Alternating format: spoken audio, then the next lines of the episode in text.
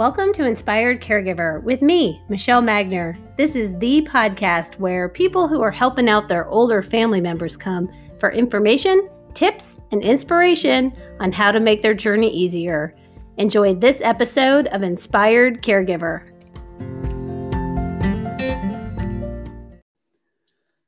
Okay. So we're Okay. recording. We're recording. We're recording. And um, I obviously spoke with Emily last week and heard about her experience with your dad as his in his like last final days of life. And she really encouraged us to all meet. So I She- could get all the sister perspectives. Yep, she demanded it. She did. She wants to document everything because she feels like she has a bad memory and isn't going to remember it all. And she wants it ingrained in her brain. She Yeah. wants to be able to look back. I think it's good. I think, you know, we remember different types of details. And Joy, when we spoke over the weekend, you were talking about what was important, what wasn't important, trying to sift through all of that. So maybe just talking Yeah. through it will help sort some of that out. So yeah, so I'm I'm the one who lives closest to my parents, and um, uh, so my dad was diagnosed 16 years ago. Um, my kids are now 20, 17 and a half, 15 and a half. And so uh, that, and I, I moved near them 14 years ago. Okay. so for a lot of it um, you know it was it was part of our fi- family dynamic but i wasn't um, you know deeply involved i mean it was it affected everybody but i wasn't really part of that process Right. and then about four years ago um, and it was almost to the date because it was december 3rd 2016 um, my my parents had a, a meeting with the um, their urologist who done his original surgery and um, he said you've got three months to live Four years ago. yes Okay. Yes. And so, and, and prior to that, my dad had had surgery, he'd had radiation, he'd had Lupron shots. He had been consistently um, engaging with his disease And doing, switching it up to be able to fight it. and always fighting it and always moving forward. And, Yeah. but then it was like, we're at the end. well, and he also, um, you know, something changed with where the cancer was. And he started to feel a lot worse, I think, you know, and it was Yeah. affecting him and his daily functioning. Right. And it had started in um, August, September ish time. And it went, and that went up through the fall. And then by December, it was like, you have three months to live. Wow. So everybody rallied. They came out for Christmas. Everyone, you know, yeah. we thought that was the last Christmas we would all be together. And um, you know, after that first meeting, so my husband's a doctor, and after that first meeting, we obviously he had a lot of questions. We all had a lot of questions.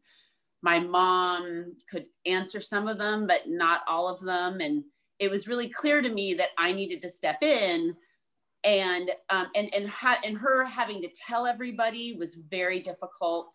Well, and what she retains is also Yeah. really, um, and what her perspective and what she kind of focuses on is very different than the information that other people wanted to know about. Right. So, right. yeah. So so basically, it was clear I need to start going to the doctor's appointments, and my job there would be to disseminate that information to my to my sisters, to the spouses, and to help my parents remember the information and to keep them on track.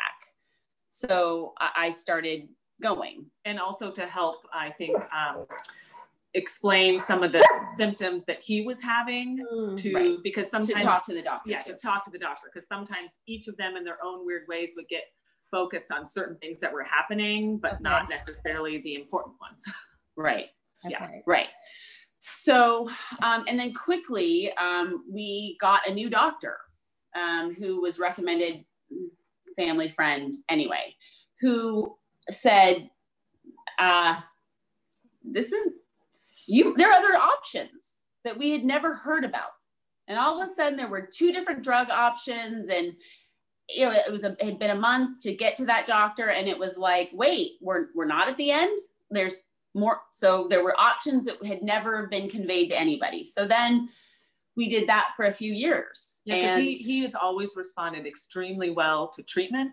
Um, and mm-hmm. so, you know, these were new, I mean, and, and he, his, his response would be longer, it would work longer than the normal quote average or whatever. Wow. So he then got different newer treatments. Hmm. And I think that a lot of that just hmm. had to do with the advancement in medical technology and in prostate 15 years specifically yeah, that he mm-hmm. had it. Yeah. So it was anywhere from once a month to once every three months that I would go and, and I would go with them to these doctor's appointments and um and and every and that that lasted, you know, for a long time. And it was hard for me. Yeah. But I knew they would be so stressed out and and I I stopped um, driving to them because for me, being in the car by myself was kind of a trigger. So I would take the train, you know, and and get myself a special coffee and muffin, and just kind of it was a day of it, you know. How far um, away were they from where you lived? So the it was about an hour train ride, okay. and then they would pick me up, and then we would drive to the hospital for the appointment. And they would, and every single time, it would be just this stressful car ride. They knew exactly this is a hospital they've been going to their whole life, but we would turn the wrong way, they would get lost, they would be arguing, somebody would hmm. need a latte. I mean, it was just, and so I would save up like things to talk about because to focus I to focus them and yeah, and about the kids. But then it was like this weird shift where after 15 minutes, my dad would really need to focus on. And by the way, we got to the doctor's appointments 45 minutes early. Oh my god. Okay. So I mean, this is a whole. It's a process, and so you know, and and and I would have to entertain them for about 35 minutes with stories about my children or Eric or me or whatever. Mm-hmm. And then there'd be a shift and be like, okay, what are we going to tell the doctor? And my mom would bring out her clipboard. And she'd start saying a bunch of stuff that would drive my dad crazy and he'd be like no that this is what i want to talk about. Mm-hmm. and and i would be needing to kind of balance that and and, and pull pieces from either side and and parts of it were it was just like i started to understand the relationship in a, in a different way. Um, and so p- parts of that was insightful and parts of it i was like i don't want to be here. Mm-hmm. i feel like i'm a marriage counselor mm-hmm. between my parents right now. And they have a loving marriage. Mm-hmm. they really do.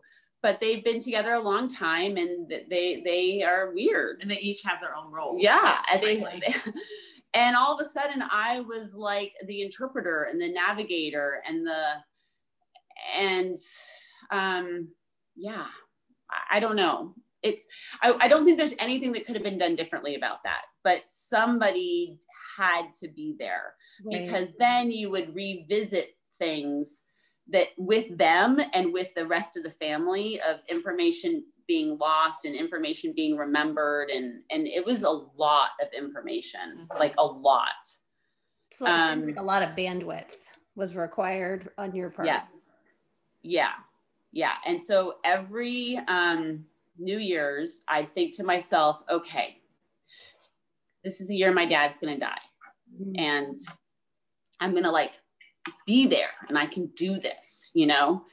And then like around July or June or May or whatever, it'd be like, well, he's not dying this year. And I'm like distracted and shit's going down. And, mm-hmm. and now I'm doing this and I'm doing that project. And I would kind of forget like that that was supposed to be my my goal or my focus or whatever it would fall by the wayside you know? Right. and then like come into the um, winter months would often when he would start a new problem would crop up and it would be like okay this is this is going to be our last christmas together. This is going to be you know? And then and I'd, I'd make that resolution and i would dig deep. And then it would be like another year and things would and it was just like groundhog day it was just crazy until i was almost numb um and so about a year I see. So at this point, my, my timeline is really off. When he started chemo? But about a year and a half ago, yeah, it, things were bad again. And my firstborn was going off to college. And I was like, okay, I need a tattoo because I, I mean, I'm 48, okay? like this this is how I need to go get a tattoo because if I can get a tattoo, I can do anything. and, and my husband hates tattoos. okay. And I thought I had told him I was getting a tattoo, but apparently I didn't really convey that. So oh my, my, family was a little bit shocked when I, I came home with a tattoo. I didn't even know she had a tattoo. And I looked at her feet one time. I was like, you have, a t- you have tattoos on your toes. yeah. Like, oh yeah. I was like, oh okay. yeah. Yeah. So I don't know. But I clearly, mean, she did it for herself. I did. No one else. No, and that's and that's exactly who you should get a tattoo for. yes. Yeah. I, I realized later when I stopped breastfeeding my third, my baby, um, I went out and got my belly button pierced. Okay. so I do have a habit, I guess, of doing something kind of off. I mean, I don't drink, I don't smoke, like I am boring. Yeah. But I I do have kind of a reaction of a, a need to like make something physical and something permanent um, when I need to mark some milestones and when I'm shifting gears to it and I need to do something kind of challenging. Um, yeah.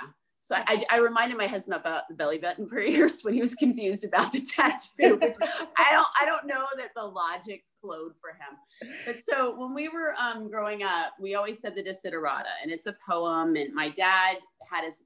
Mem- we memorized it with him, and it's like we said it at our weddings. We've said it at the births of our children. And um, one of the my favorite passages is that. Um, you're a child of the universe, no less than the trees and the stars. And whether or not it is clear to you, no doubt the universe is unfolding as it should. Mm. So I had to go get a no doubt tattoo, which is a little bit hard to explain. It's not for Gwen Stefani. Yeah. you might appreciate it though. But it was my reminder of like, things are happening the way they're supposed to happen. And as a woman um, i i shouldn't i don't we doubt ourselves too much. Yeah. And um, that was something i said to my daughter a lot when she was um, at that first big milestone of applying to colleges and thinking about her future. And i would say no doubt that no doubt the universe is unfolding as it should became no doubt for us. Mm. so um yeah. It's so good yeah so that so i guess you know we each deal with things in our own way. Uh, about six months later that wasn't quite finished i did get a second tattoo.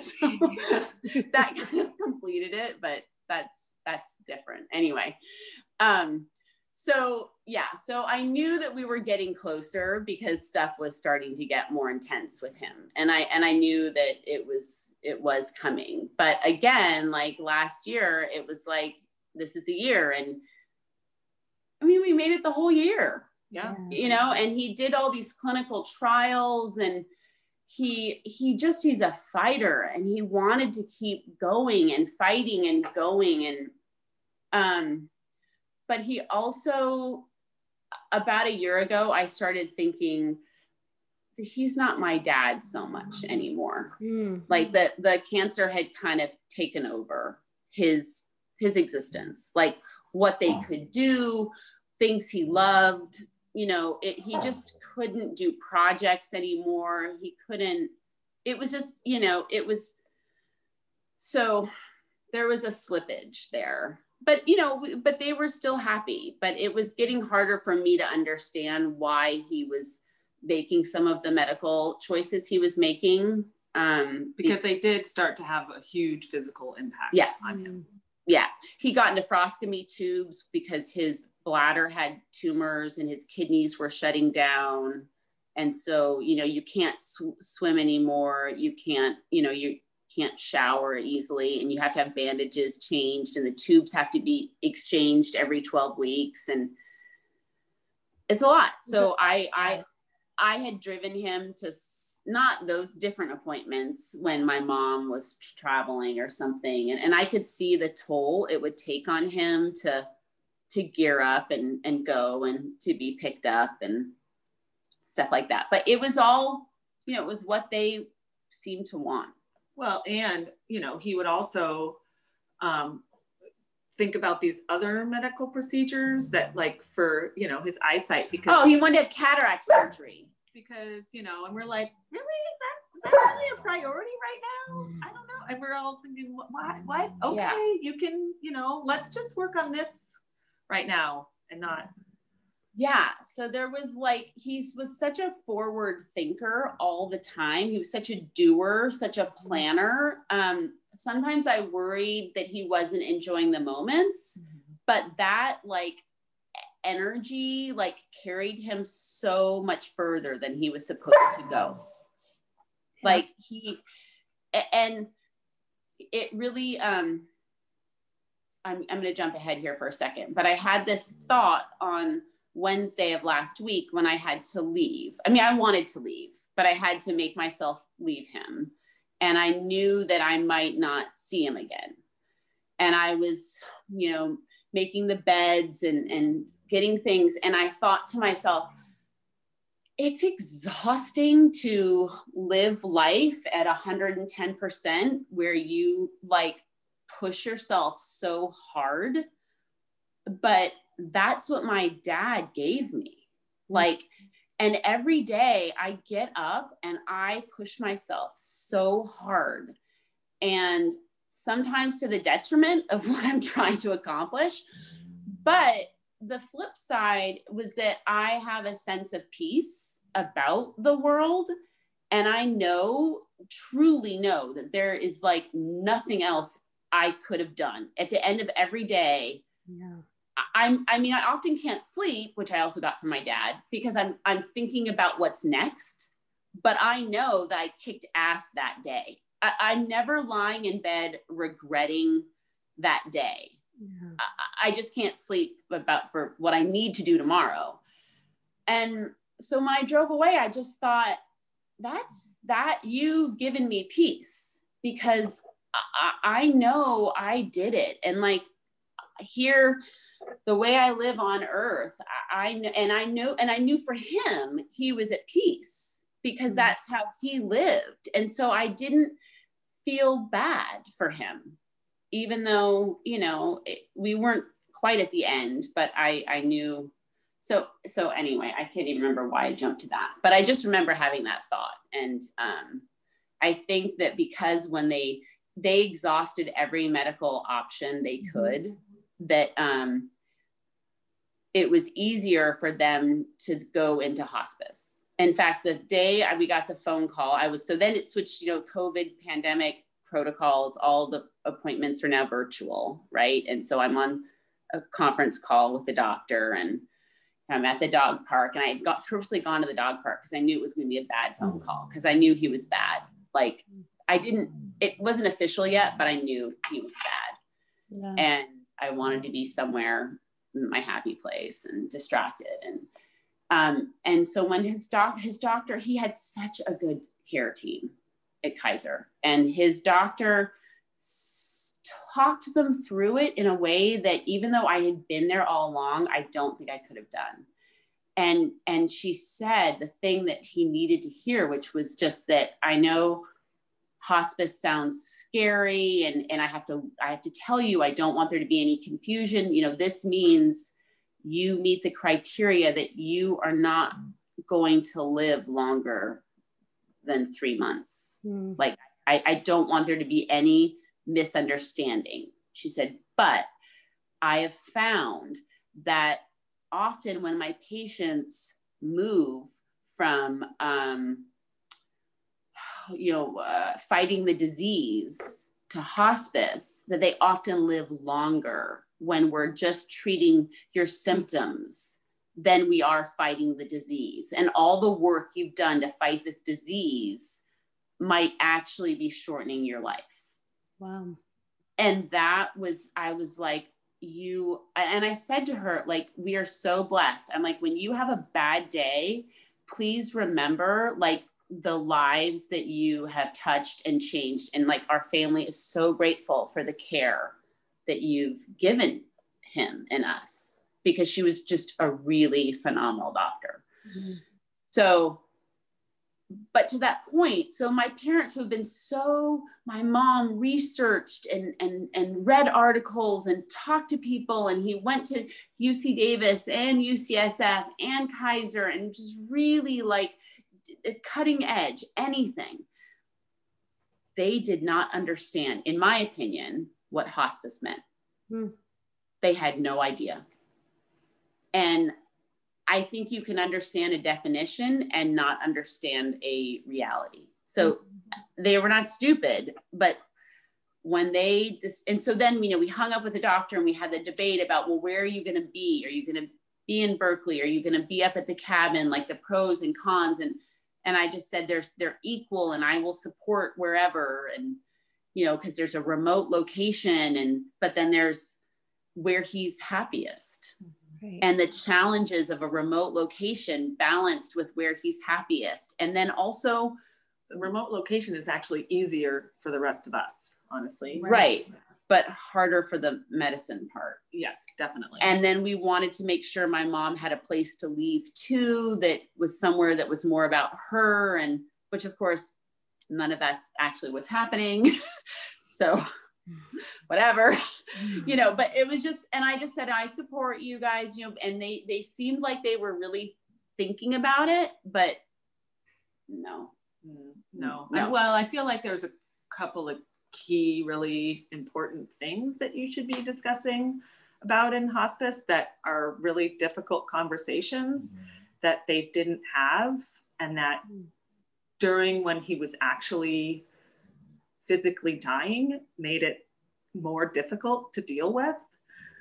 But I just don't think they could have had those conversations. And, you know, I mean, was it right or wrong? No. I mean, it was what it was, and we had to deal with it. But, you know, going to be some discussions that I'm going to have with my husband going forward. Yeah, definitely. So, um, what were what were the things well, you know, the, um, the one of the big ones was, um, well, there was a couple things. So when I came, I came up, um, go guys, come on here, go, watch out, come here. Sorry, dog, the big dog.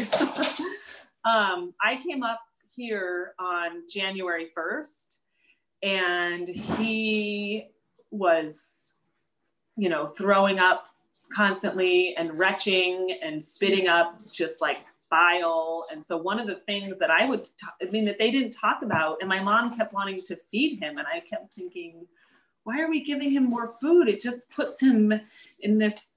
He's just his body is rejecting it, and it just mm. every time he did it, I just felt like it was so intense you know why are we making him go through that mm-hmm. so and i feel like they didn't have that discussion and it's hard you know because she'd been trying to feed him for so long you know and trying to get him to eat for you know the last year that health you know maintaining his eating health was so important and all of a sudden it was totally different and so i think the whole eating thing was it was super difficult. hard for my mom to catch up mm, because yeah. he had some real shifts in his health status. Well, I feel like it went really quickly, actually.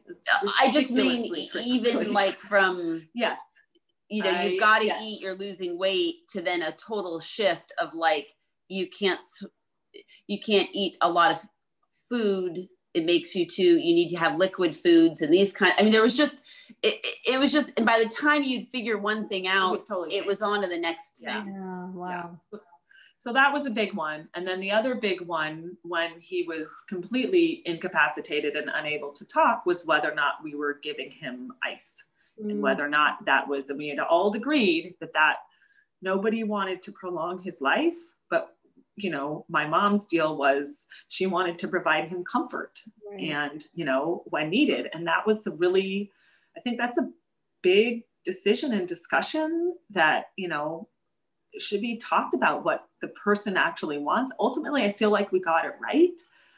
But I just, it was really hard. And I think it, it was just hard for them to have those conversations beforehand, but it was, it's even harder to have it in the middle of it. That, so that's, that's really it. As hard as you think the conversation is to have right now, it only gets harder. And then it's more people involved.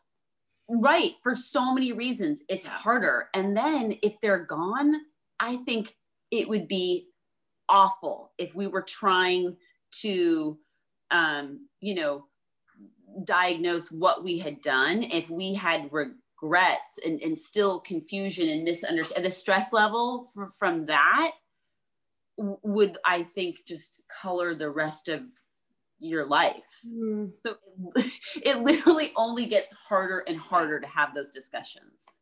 Yeah, definitely. Yeah. So now we can laugh about the ice because we we were able to get through it. right. But if we hadn't been able to have a, a family conference about ice, then I, I don't know what would be. We wouldn't be laughing about ice now. Yeah. Right. You know, we wouldn't. So by January 1st, when Claire came, things were already, Yeah. So you, you, Dude, came I, I skipped a bunch of stuff. oh, Okay. yeah, go back. yeah. so December 19th was the first time I have ever had to wipe my dad's ass. And let me tell you, that is an experience that you don't really think you're going to have. Right. And it's not that it's even that gross. I mean, it is gross. I mean, but I've cleaned up a lot of poop. I've got three kids, Yeah. Two dollars. two dogs, some cats, the chickens. The chicken poop is actually the grossest. It's not that, it's just you're just standing there and you're like, this is just, this is not the, it's an inversion of your relationship, Yeah. you know? And, um, it, and, and I, my dad and I were kind of laughing, you know, he was like, it's your turn. I was like, okay, let's do this, you know? And he was still like um, able to move around. So he had a lot of opinions about how we're doing this, you know? And I'm like, yeah, that's kind of working, but I really think we need to just try over here, you know? Maybe this position. I mean, you're just like, this is just, oh my God. and you know, but it's kind of a good, like a good door. Once you go through that door, it's like, all right, we can We're all in. It's go time. Like we're all in and and we're doing this, you know, and come what may, um, it's happening. Right. And um, I I really felt for him at that moment because he could no longer control what was happening in his body. And that as a control freak, and I know he was too, that's like the ultimate in just like I, I didn't want him to despair over that Mm, you know? So it's yeah if you like being in control it's really hard to die mm, because you you give up control.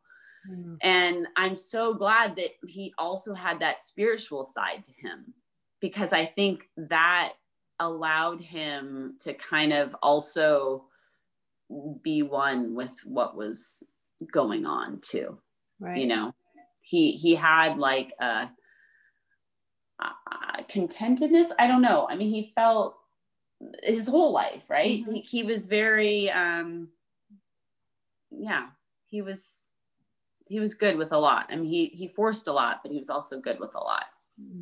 So yeah so that was december 19th and then you know and the whole time we're like you know christmas i mean christmas has always been huge for our family and and people are in different places and they can't travel and they just how do you how do you do it? Yeah. i mean but then the the blessing was that people were on vacation. Mm-hmm. My kids weren't in school. Like my husband was around and he could jump in and take care of them. You know my daughter was home from college. Like she could be part of it. Like there were so many things that happened because of that it was December also that like I'm so grateful to um that I don't know that I would change any of that. But the the that week of Christmas was one of the worst weeks of my life. I mean, I I would go to bed at night and just cry. Yeah.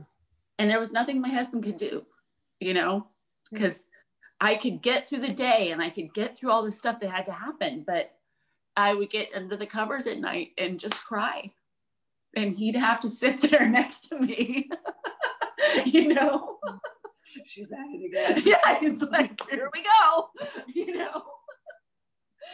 And but I mean, you know, yeah. thanks, honey. But yeah, so it's it was almost a month once from when he went on hospice to when he passed. But one of the things that I think is also really important to talk about is you know, we're all trying, we know this is coming. We don't know exactly when. We're trying to get together, yet we're trying to be follow all the COVID guidelines and not do crazy stuff. And we're all stressed about different things and we're not getting together and we are, you know, and so we, I think that was something that was stolen from us to have us all be together because I, I drove down for Thanksgiving and we all kind of quarantined here but my sister didn't come out and honestly i didn't want her to because i was worried about the what was going on in New York and to have um, her bringing whatever. Mm-hmm. um, and then I, but then she came out in December, yet I could, I didn't come down in December. And so, I mean, I just, it, it, yeah. all of them, it was, they were really meaningful. And I think they had everyone, you know, had a good time and was able to, to, we had some really good moments, but I do, and even with how everything is panned out for the last 11 days mm-hmm. You know i think i think think all of us have connected and been able to stay in be able to be there as an emotional support for everybody mm-hmm. but we haven't actually all been physically together yeah. which you know just that's hard yeah so i do feel like that and honestly i also feel so grateful that we have this space that's outside, that there's a lot of outdoor area where we can go when there's not a lot of people. And so we were able to still go through his his condition and death in on our own terms whereas mm-hmm. other people don't have that luxury right now. Yeah. And so that i'm just so so grateful for. Anyway. Yeah. Well that's that's privilege. Yeah yeah you're absolutely right. That is privilege. Yeah. And i think that's something lots of people have struggled with in 2020 you know what is your privilege? How do you use mm-hmm. it? And you know what do you do with it? So in this case um i was happy to have it. Yeah. Um but we're now i mean i just was struck by like what if you don't have health insurance and you decide to go on hospice and nobody's sending you five boxes of diapers and wipes and chucks that just show up at your doorstep from fedex? Mm. you know we had so many deliveries of things that felt like impossible to get but the fact is we had health insurance to get them at all. Right you know, and at one point my mom said, the people, you know, because we there was a hospital bed delivered, there was oxygen delivered. You and know. when it happened, we were it was able to come. I mean, and my mom's like, they're so nice, and my daughter says, well, there's a little bit more writing on this than an Amazon delivery.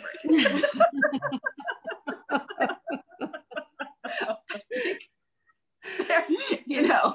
But I also felt at the same time just entirely, and granted, I was only here for not even three full days, but I felt entirely unprepared to be providing this kind of service, mm. right? I mean, yeah. there was a point when we, I mean, I questioned every single night when I would go to bed and wake up in the middle of the night if we were doing the right thing every single night. Like, our, because he, when I was there, he was just, he would writhe in pain and mm-hmm. he just was uncomfortable. And it was so hard to see him just, and, and I was like, I don't know what to and do. And I always know I'm right.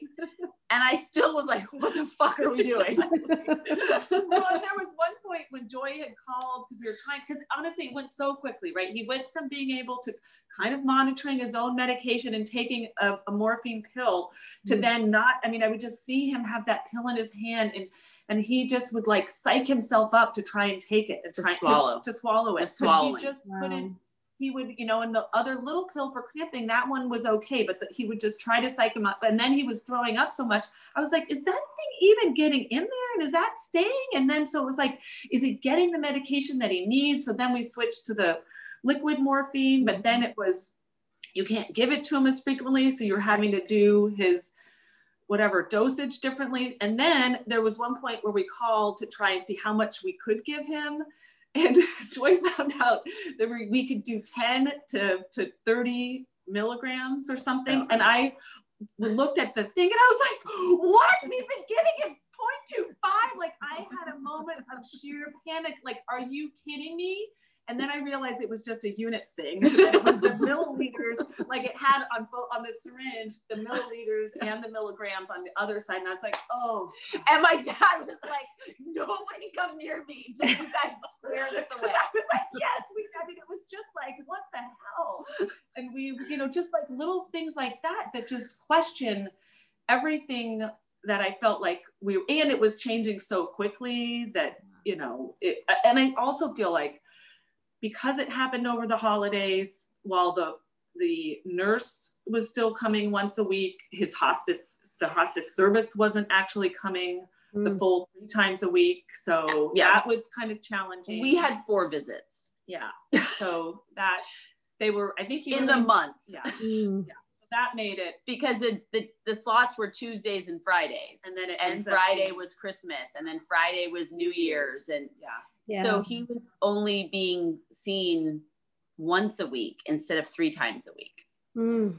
So when we when I got there on the first, he went from going from his chair and to bed every day to then us getting a bed and him not being able to get out of it to him like talking with me and saying some funny things that didn't necessarily make sense, but fully conversing. And, mm-hmm. you know, I remember there was at one point, and I'm wearing a, you know, N95 mask in their house. And at one point he said something and I kind of made a funny face because I was like, what is he talking about? And he goes, don't look like that. That look didn't get past me. And I was like, oh, sorry. you know, but yet one time he told me, he's like, I just thought you should know your breath stinks. he's like, you're, you're, I just thought you would want to know. And I was like, hmm. It's like, Papa, I'm, I don't think you can smell my breath through this mask. And he goes, huh, you're probably right. It's probably my own breath. Just like little weird things like that. That was, but, and then when I left, he had this like resurgence of activity of energy to mm. see mm. his neighbors that he loves and to see my sister's kids and then the next day to not being able to like talk and totally converse. incoherent yeah mm. and it was just and uh, you know and we're trying and then yet that morning this was very defining for me is the nurse came and saw him and said his vitals are really strong. His vitals have not changed you could go this for three more weeks. Yes. Yes oh so that's yeah.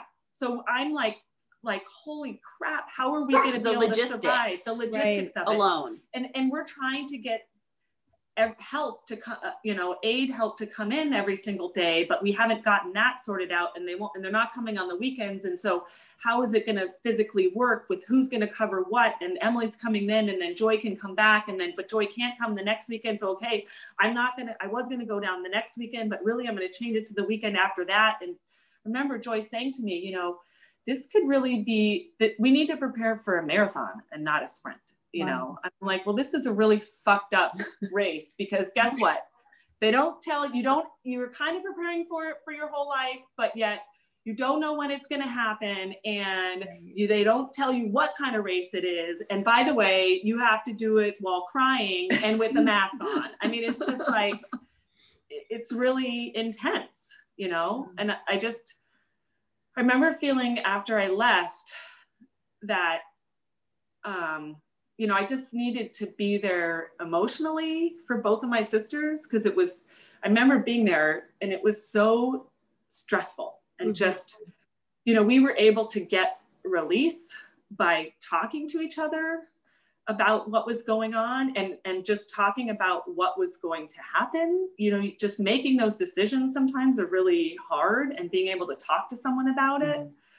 and um but it's hard to be fully engaged when you're you know a thousand miles away right yeah so and you're but, timing and yeah, yeah and phone calls and anyway, but yeah. And, and then, you know, Emily called me one time after Joy left, just absolutely sobbing. Mm. And I was like, whoa, whoa, whoa. Okay, what's going on? You know, and she's like, I can't do this. And I was like, okay, you can do this. And I said, have you been outside today? And she said, I've been inside for 48 hours. And I was like, get your get your shoes on right now. And she's like, but it, I was like, you're going outside. We're gonna go on a walk together. And she's like, but it's raining. And I was like, I don't care if it's raining. Get your shoes on. Do I have to wear socks? I was like, no, you don't. You don't actually have to wear socks. Just get shoes on. And I got her outside and we had been talking. and so they texted a picture of her get up, and I texted back like, "Is this cabin fever? What's happening?" Yeah, so she's like, she's having a breakdown. I sent her outside.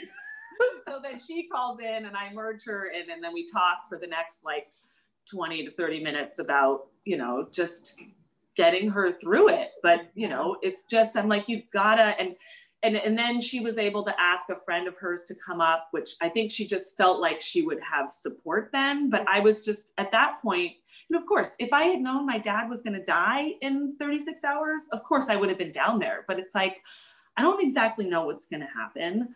You know, I, I, I and so I need to be available for the next stage as well, you know, but you know, so I'm trying to provide as much support as I can from afar but anyway, it's hard. I mean, and she obviously had a totally different experience than you know what I had because she showed up to my dad just not really talking that mm-hmm. much to her, you know. So yeah, I mean, I think I think I had the last like basically coherent conversation with him. Mm on Monday morning where there was a true um, give and take as to what was going on. It didn't make complete sense, but you know, it was, and then then the guessing started after that. But I and Emily was on an airplane and Claire was at home and I was texting them both. And I just, you know, I said to him, like, what are we doing?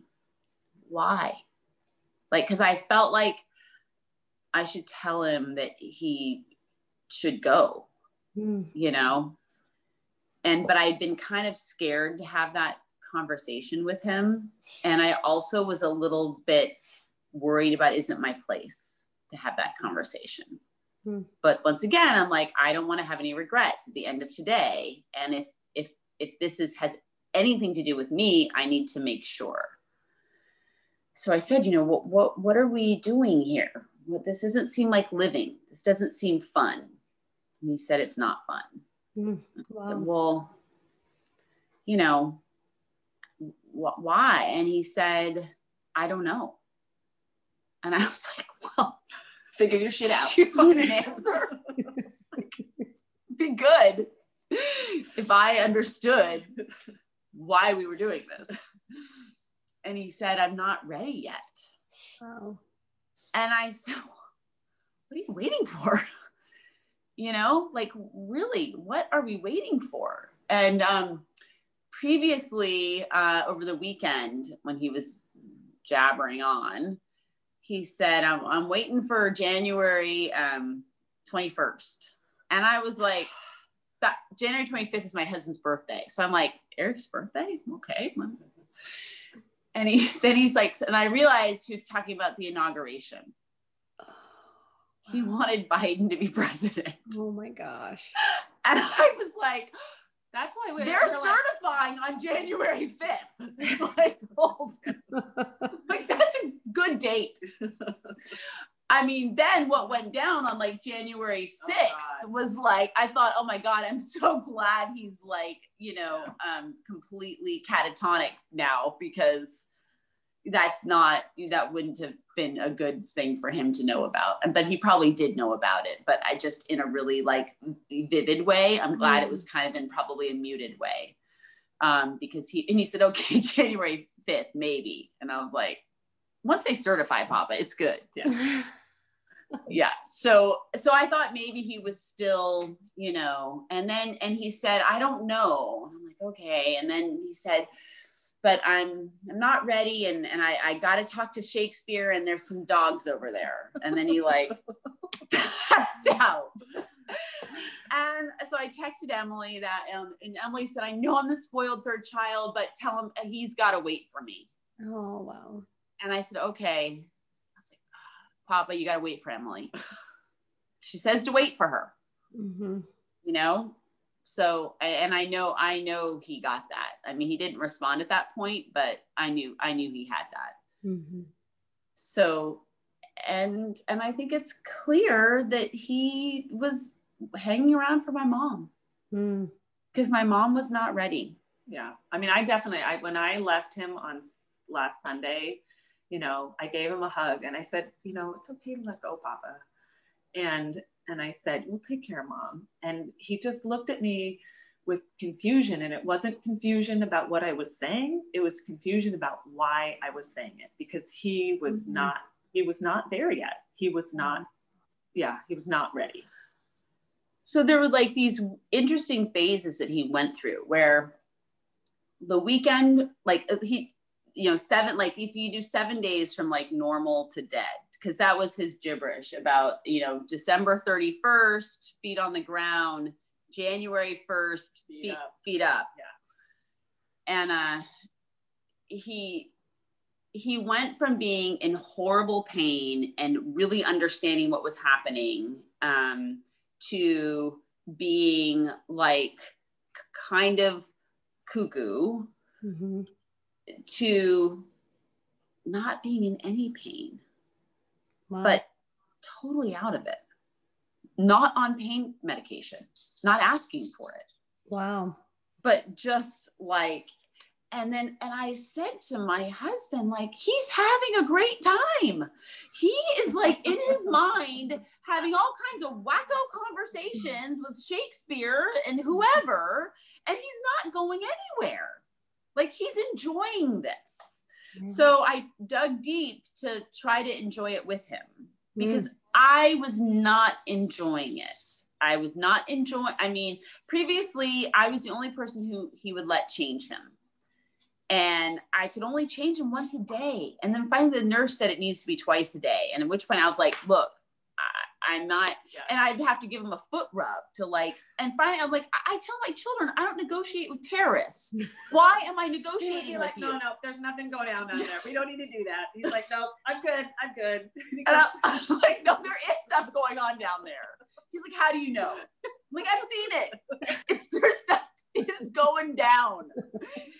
And then one day he said, I said, we have to change you every 24 hours. This is just, he goes, it's not, well, we got, pl- we got four hours to go. It's not noon yet. It's like, God. he did not like it. he did not like it. yeah. So, I- so I did not like it. I mean, it was, it, it hurt him.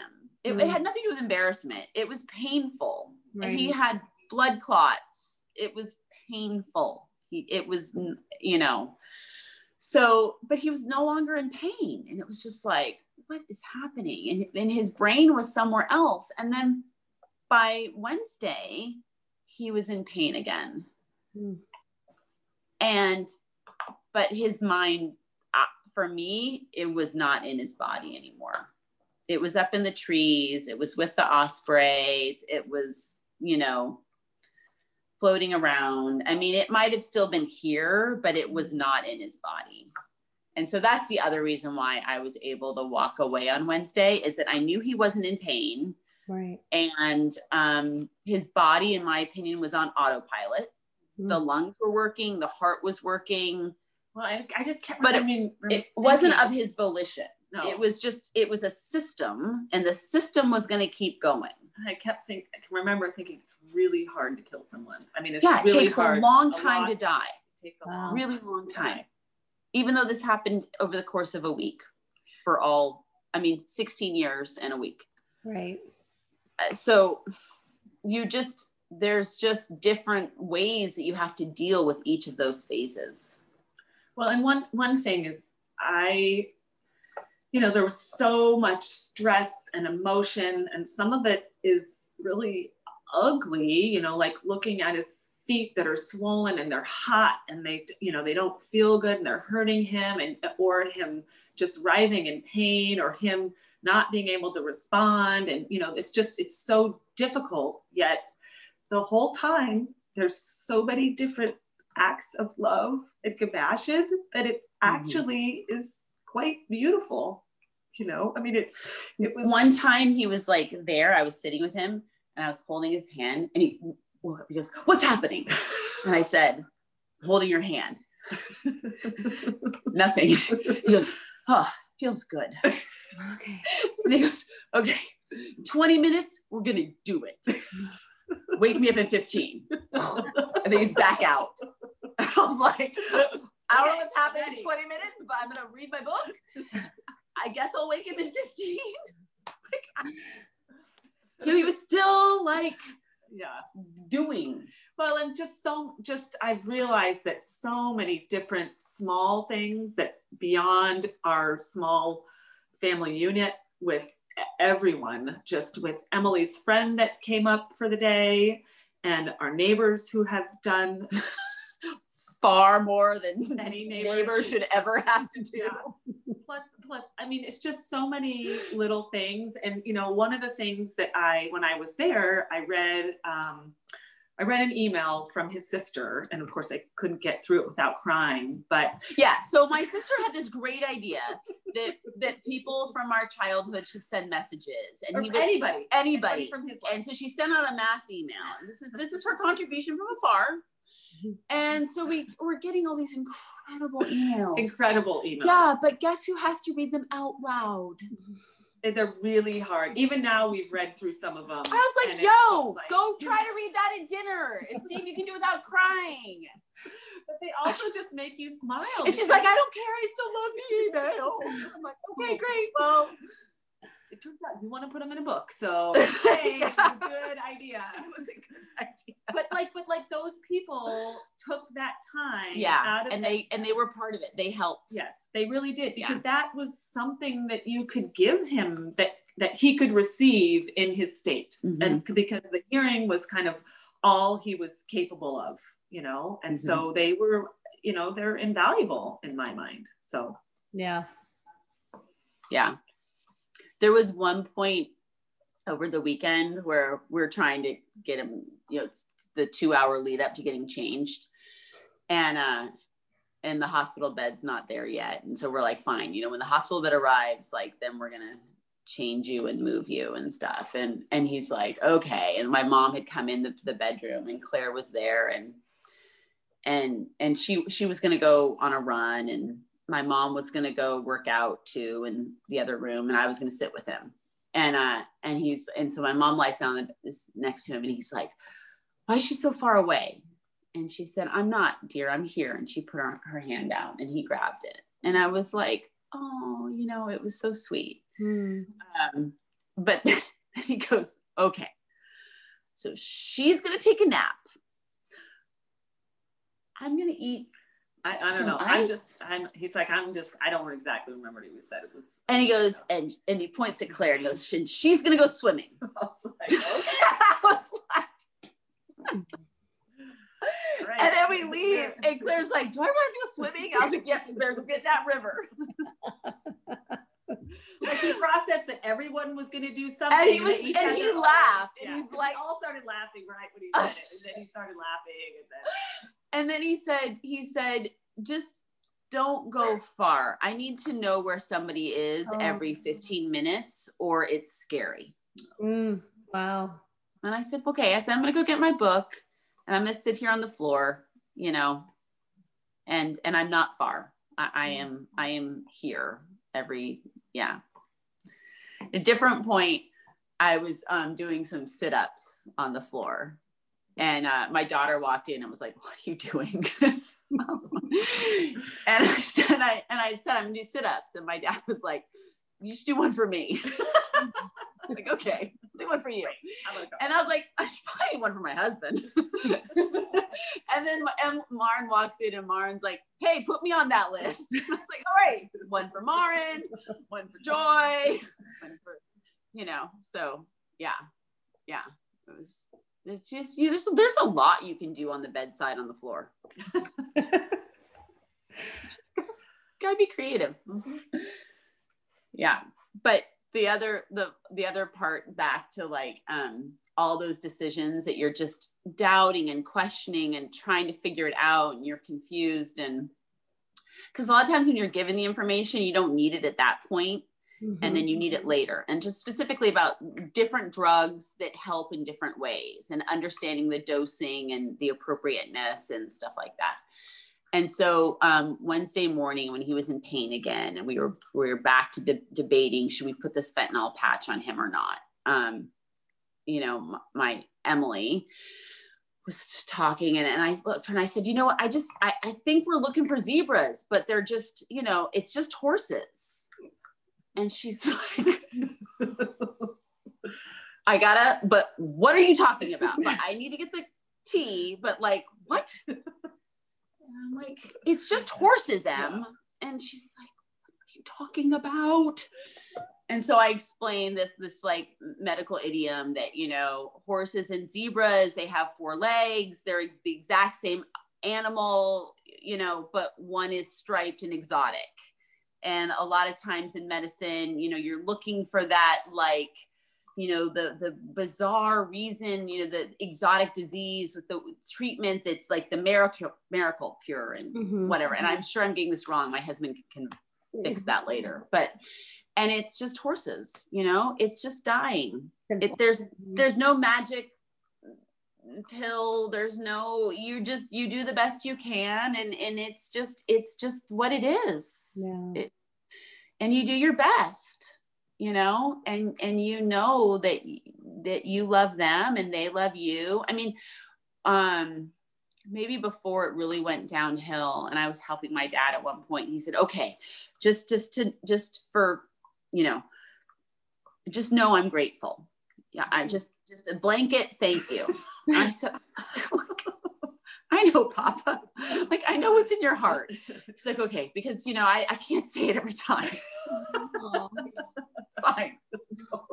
I got you. I was like, I got you. I, I I know you're grateful. I know you're thankful. Right? Like, so that's how you get through it. Yeah. Yeah. And and I think that, you know, I've struggled a little bit with um just and i think emily has some with with some of the suffering that he went through. And i've just kind of come to this realization that you know what? He was a strong guy and he went through pain and suffering through raising all of us at different points in his life and mm. different parts of his life. And i these minutes of suffering he would still wouldn't want it any other way. I mean we were all at his side at different moments you know? And so i think that he knew that. And that's really what matters. So that's how I'm processing. So at one point on after you were gone, Claire Claire called me and she's like, they're so weird, but like talking about our parents, but like they they did it right. And I'm afraid I'm not doing it right. And like they're so wacko, but they did it so right. With their kids just with life yeah. with their kids with with each other yeah. you know the whole thing. Yeah. and and it was like oh god you're right you know like i don't know that i'm doing this right like but if they can get it right why the hell can't we, we can get it right. I mean, mean, we also had a moment where Emily and I, you know, that like the tabs on the diapers is me so much easier, you know, not the pull up, but the tabs is me life changing. And so my sister and I are changing him together. And finally I got help, right? Like, this is no problem. We're trying to put this diaper on him at bedtime, and he couldn't really participate at that point, mm-hmm. but he was still in pain. And we're trying, and, and it's just a disaster I mean, the diaper's in the wrong place. It's just, we're, we're rolling and rolling, and we're just like, we can't roll them again. It's too, and finally I was like, um, no hospice is coming tomorrow. We just, just put another diaper on the front. Nobody will see this. Nobody will know that the poor man is wearing two diapers. We'll just tape them It'll together. Still work. He, would, he would actually appreciate that it was half a yoder off. It's just like, you're right. Think. Yeah, it was definitely half a yoder off. it was like, and then we both look at each other and we're like, we are, we have raised diapered three babies each. Each. This should, and we're like, you just pull, you know, I mean, it's just, but when you can't pull up the legs and, but it, it's really, and it was just like, oh my God, why can't we do this? Well, that's why I think that, you know, had we not been in the holiday season, having a hospice person there to kind of ask for technique, I don't know. I, they, I had been told about the rolling, roll, roll, half fold, roll. It was just anyway it was just so funny. We thought well we're like well it's it, he was just he was long. He weighed nothing but he was really long. There are a lot of limbs. They're going everywhere. But yeah we just thought well, i'm like this is so then the other my other moment like my oprah aha moment was on friday morning. Again i'm driving to the dog park because mm-hmm. i gotta de- deal with the dog dogs and I can just kind of walk around and be on the phone there and my family can't hear me because you know my kids were still in school and I didn't really want them to know what was going on but of course they did mm-hmm. um, anyway. And uh, I I called my Claire and I was like this is what I figured out. And she's like what? And I was like we are kick ass like we are amazing women. Like we're badasses. and that's not just a lie that I tell myself every morning. Like it's true. And she's like, okay. And I'm like, no, it really is true. Like I, I'm pretty sure I always kind of thought I was lying, but it was like fake news. Just if you keep doing it, it, roll with it. And I, I, but I just thought we did that. We got him where he needed to go in the way he needed to get there. Like, and I include my mom in that, you know, mm-hmm. like you are stronger than you, you really are as strong as you think you are. And you really can accomplish things. And I mean, it's a team effort, right? Mm-hmm. Like maybe all together we make one really strong. I was like, you've got to remember this. You've got to remember what you were able to do. Mm-hmm you know like there were there were points where it was super hard but like i i'm just glad that we were able to do it. I mean the other part of me was like i do not ever want to do that again you know? Even though we would be much better at it the second time uh, yeah. I the people who do this regularly they really are amazing. Yeah they are. They are special special people. Yeah. Yeah. Because they had like just a calming presence and de- demeanor and like yeah that's that's a that's a calling for sure so the three of you have such a strong dynamic together and that is not something that every family has. How, yeah. I mean, what do you think attributes to that? Do you think it's how you were raised or? We were talking the other night, and my mom said, Who do you think the disciplinarian was? Mm. And I was like, I don't know, you. And she's like, No, wasn't me. and I said, Papa. And she's like, no, he had no rules. and Claire was like, well, I was Emily's disciplinarian.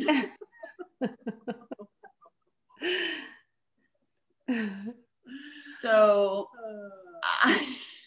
honestly, I don't know what it was. We grew up in Berkeley in this Yeah. like, you know, time and space, right? Where there was a preschool. Our our backyard was a preschool. The neighbors banded together and hired a teacher mm-hmm. and like, you know, kind of pawned off the child rearing duties to this professional that they hired, but then like at Let the same time let them run loose and Yeah. free range. So it was like this weird like we care enough to structure this and to, to pay a teacher, but we also all know that we are not teachers and we're, we're not going to be engaged with you that way. And we're going to engage with you in a different way. And we're going to let you do whatever you want for quite a bit. But at the same time, we recognize that you um, need to have school or a place that you come home to after school. You know, I also actually think um, that my parents, they're, and this is kind of silly, but they, when they went to Mexico one year and they got,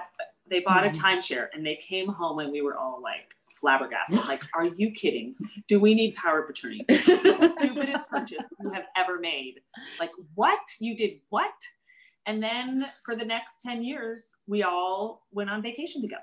And so even though we're each living in really very different parts of the country and sometimes in different countries, we're getting together with our kids and their our kids love each other and hanging out together and we're getting to spend that time together. And so in retrospect, it was absolutely brilliant because we wanted to go with them and mm-hmm. we want we were spending time with each other so you know i think that that definitely adds and then also honestly the cabin is a really special place where we all have such fond memories of and and um, we all come here every single year you know to spend time together and we do a lot of the same things and we just hang out we honestly don't go anywhere and you know i think that's to morgan's dislike Emily's husband. but we just hang out. And so that's Yeah. like twice a year we're spending a week with each other and, you know, just having creating these memories and relationships. And so then when life gets really hard, you can still get through it and mm-hmm. laugh together at it and also dig deep and deal deal with it, you know? So I don't know, kind of brilliant on their part. Don't tell them I said that.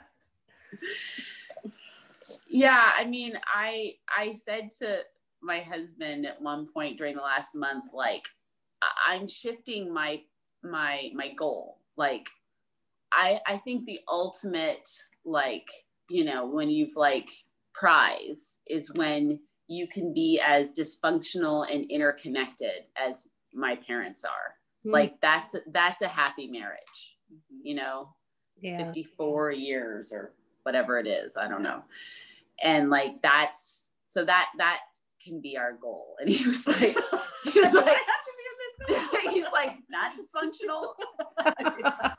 And i was like well you can't figure out how to use your atm card so i think we're already there. You know but like that's okay Yeah. like it's Well, and okay to let somebody help you They and to- love doing it for each other too. yeah Yeah. yeah yeah Joy, I think one of the other things that's really impressive is that frequently the person who ultimately becomes that primary family caregiver um, has a really hard time bringing in outside people. I mean, even though your sisters aren't outside, but you know what I mean? Like calling in the troops or asking for help or saying, okay, it's time for me to walk away. mm-hmm. And I think that takes a lot of wisdom and strength to know when it's time to do that. Do you have anything that you can attribute that to? I can see that for sure. Because at one point, when Emily was calling me saying, Should I come? And I said, I don't know. I said, I'm in so deep. I I can't give you a good assessment of what coming here will do for you. Right. you should call Claire and ask her if coming here and suffering through the weekend she just suffered through, if it was like w- worth it, y- you know? Yeah. Um, because I just, I can't, I can't tell you. I, I, I recognize that I'm so, um, just my sense of normal is off. Mm-hmm. Um, I mean, I never had much of a filter, and that's gone.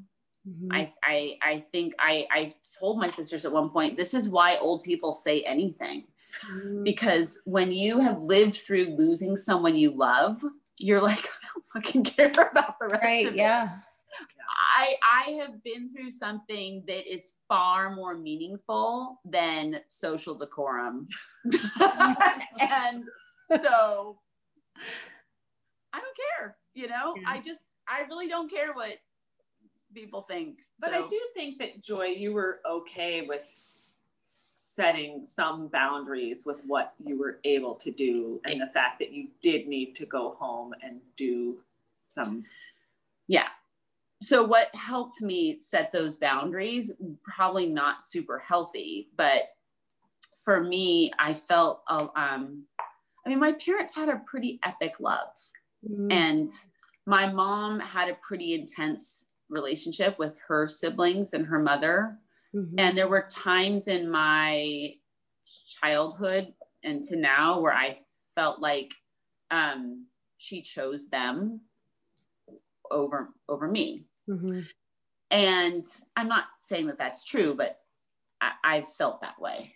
And so for me, um, making sure that my family didn't feel like I was choosing my parents over them was pretty powerful. So I'm not I'm not saying that that's healthy, but that that fear of them feeling that way was propelled me when I I could do 3 days with my parents and then I had to I had to go home. I actually spent 6 days here. Um and but then I, I normally I would only do 3 days Mhm. and then I would go home for 3 days. Um because I felt really like um just I needed to know that they knew that I that they were being cared for and they know that I love them but I needed my family to have me physically there and physically caring for them. I mean I don't think my family needed this but I I needed it. And so I think in order to pull yourself out and have those boundaries that are absolutely needed Mhm. um, you need to think about the other draws and pulls in your life. And and you need to honor those and respect those. And my husband kept saying at different points we're okay honey. You, we can mm-hmm. it's like i got takeout down you know? Like do you want thai or indian tonight kids? I mean they were happy. They did not need me but um and i kept saying no i need to be there Yeah. making dinner for you guys Yeah. so that need inside of me um, whatever the need is for you to make and i also i um i worked out every day Okay. even if some days it was sit-ups next to my dad's bed Mhm. but i because i knew that that's what i need to kind of um and i could tell on the days where i let things slide and i didn't work out till the afternoon or it was kind of a half workout i tried to be gentle with myself but i also would make a promise that the next day no matter what happened i would not pick up my phone and address something even if it meant i got up earlier to make Mm. sure that i had that time to work out first so that i would have the reserve and the energy to um, do whatever needed to be done for them Mm-hmm. and and let's be super clear. Some of this stuff is like impossible okay? Mm-hmm. Like like just you're just kind of like i can't believe we managed to pull that together. It takes the same amount of energy and time and space sometimes to do something so simple.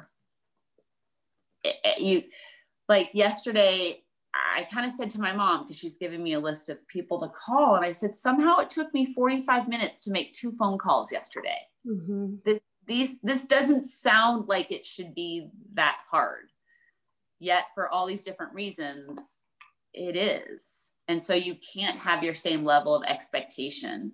Mm. Um, because things that shouldn't be hard are equally challenging as the things were really hard and you're like i can't believe this well, is and then with those things, you're just like, whatever. Emily's sitting there in a room with my dad's body and she's chatting with us. And I'm sitting there going, oh my God, how is she doing that? yeah And then I was like, close his eyes. Yeah. He's like, should I close them? I'm like, yeah. And she tries it. She's like, I can't. I can't. They're kind of goopy. I don't think they're working. And I was like, stop messing with his eyes. Oh my I'm God. like freaking out. She's like sitting there, and I'm like, oh my God. We're just like, I mean, it's just insane. It's absolutely insane. and then and then she goes and then she's like um she goes well should i put the sheet over his head and i was like well if you're not sure he's dead yet no that would bad idea These are the conversations we've had to have. I mean, they're just so screwed up, so Yeah. screwed up. You don't think how am I? I mean, you don't think that anyone should be having those conversations, but the fact that you're having them with somebody else, you know, not somebody else, with your sisters, mm-hmm. it makes it doable. And you're at that point, you're so desensitized, but also entirely and fully connected to it that it's just, I don't know, it's crazy. Really, it's very crazy. I mean emily called me on friday morning and she said you know papa found the right door and i said okay are you sure and she's like i think so i think he found the door and i said why don't you check his pulse And she's like, I can't find his pulse. I've never been able to find. it." I'm like, okay, okay, let's just talk. You know, if he might start breathing again, let's just talk Yeah. and tell me about what's what you've been, what was happening, and and tell. And you know, I know you're worried about forgetting what's happened, and just tell me. And you know, so she's talking. She talks a lot, and I'm like, okay, it's been an hour. I think we need to call hospice Mm. and Claire. I think we now need to call Claire. 706. Like it literally been an hour. And I was like, we got to go to this next phase here, Yeah. you know? So she calls. And so I'm like, okay. And she's got me on speakerphone and, you know, and she's, and I'm like, there's the binder. There's, cause I was the one who knew the numbers that needed to be called and stuff like that. Right. Right. And so she calls and she's talking to them and she's like, I think he's, I think he's, I don't know if she was saying, still saying found the right door, or if she said, I, I think he's passed. I'm not sure what she said to the hospice people. And uh, and they're like, well, you same thing. Can you check his pulse? I can't find his pulse.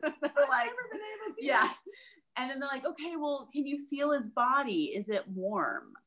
And she's like, walked over and was like, it's kind of warm. And then they're like, okay. You know, and I and she's I said, Em, either way, hospice needs to come. Yeah. Like if Right. he's if he's still here, there's been a change. You know, like it's Right. they're gonna so they're like, we're coming, you know, we'll be there at nine o'clock. And uh just just you know, you're just kind of like, and I'm like, okay, so now it's um 7:30. I mean, we got got got another hour and a half. like, Oh my okay, gosh. we're gonna keep talking to her. And then at one point I said, we, we should really figure this out before mom wakes up. Oh my know, like, we need to have a definitive answer for her. Like, and Emily kept saying, I, he's passed. And in my head, I'm like, he is passed. Like It's, he, he- it was it's time. it's time, but you kept thinking, but it's not, but but I was like, is she ready to know that? Was Uh, the other part of it. Like maybe easing into this for everybody is the right thing mm. you know and so we just i mean but it was it ended up being fine actually that you know my mom didn't need to ease into it she was she was Well, and ready. Emily, yeah, Emily talked to her. emily talked to her and you know we're all still kind of on speakerphone and then she's going to talk to her so she hangs up and you know and that they're there for a little bit and then the, the hospice nurse shows up and you know we're back on speakerphone and talking to the hospice nurse and you know and then because there's a different number that we have to call once because the hospice people have to declare them you know legally dead before you can then make the next set of calls right and so we're making then i'm helping and making the next set of calls and, then they're the mortuary is going to come pick him up you know um i think they said by noon you know and it's nine o'clock and we're like okay, we're gonna just we're gonna keep talking on the Mhm. speakerphone. Like we're just gonna keep talking Yeah. because we can't. Not, I mean, you got to deal with it. You got to deal with it. There's nothing to do but just just deal with it, and that's the process. And honestly, we were all just kind of hoping for it, but you're never ready for it No. when it happens. No. I mean, it's what you want. You're relieved, but you're not ready. Yeah, exactly. Yeah. I mean, yeah I mean, and then a lot of people say, I'm so sorry. And I was a little, and I kept saying, I'm not sorry. Beyonce's not sorry. She ain't sorry. You don't need to be sorry. like, what is she talking about? I, I got, I stopped doing that. It just, it would just came out, you know, mm-hmm. like it's not sorry. It's, you can be sad, but there's no sorry No. because mm. it happened the right way. And when it happens the right way, there's no sorry. There might be sorrow, there might be sadness, but there's not sorry. Yeah. Yep. Yeah. So, you know, but I mean, like, and then my mom says, you know, and then this guy in black showed up and said mortuary on his shirt, and that was okay with me, you know, Mhm. and I was hmm and at that point you know we were still talking and and that's when emily lost it and was like i gotta go Yeah. and she just and my mom was kind of like what's she's so weird. What's her problem? Like this is just business. Yeah, this is the easy part. this is the easy part she said. Mm-hmm. This isn't him. Yeah. i'm gonna keep eating breakfast. I'm just gonna stare at the wall and not look over there. Yeah. you know? And and it was like well I, i've got to find a neighbor to help the guy because there's about 40 stairs to the cabin and the poor mortuary guy he showed my sister the paperwork. It said no stairs and he needs help. And my sister was just like i'm out. And so i'm Mhm. i'm calling the neighbors and I, I i called the neighbor and i just i just launched into it. And i said i'm sorry this is like messed up but i need you to go help move a body. And he's like right now? I said yeah right now. Like he's like okay i'm on it. And this uh, these are mm, our neighbors who have only lived in the house since august Mhm. and have a one month old baby boy. Kavik, and his middle name is richard Oh. which is not for our dad Mhm. I mean, it's their family name, Mhm. but it is, you know, and it's like a baby born in Highcroft Mhm. and his middle name's Richard. Like they're just lovely, incredible people. And he'd helped my dad the literally the week and a half before when he got stuck in a chair Mhm. and he he came over and helped move him. And the the week before that, he'd started moving their trash cans. And I, I said to him, you know, you opened yourself up. Once you started moving those trash cans, you were moving all kinds of stuff. Just like, and he's like, I'm happy to help. You know, well, that's it, just it. I mean, there was so many people are happy to help. exactly Yeah. so many different people pitched in in so many different ways, And they don't necessarily made- know how, but they No. want to help. Yeah. And it's the It's human those- spirit. Yeah, I mean, and those small acts of kindness just go so far, and that's honestly going to carry me through. Yeah. Just I'm going to really try in the rest of my life. Just you know what? Yeah, can I do this small act of kindness? Yes. I don't know what that will mean to that other person, so I'm going to do Mm-hmm. it because it doesn't doesn't take that much on my end, and I can do Mhm. that. So yeah. We have to give a thank you card still. I bought them. Okay. Yeah. No, it's it's good. We're gonna be good. Yeah. I think the thing too that um I was telling Claire last night, I think that um my mom is lucky because I mean not lucky, but her dad died and, and my grandmother lived to be 100 and 100 um, 100 and change Mhm. and so she had 35 maybe even 40 years Wow. by herself Yeah. she had a whole nother lifetime Yeah. that happened after her whole lifetime with my grandfather and and so i think my mom has that role model to guide her Mhm. you know as to how you can move forward and and live a, a live a a real a, a not just live but like live right. You know because my grandmother she lived. I mean she, She she was a character and she she did it you know she did it all and she did it to the fullest. And and i have no doubt that my mom is is going to do that too.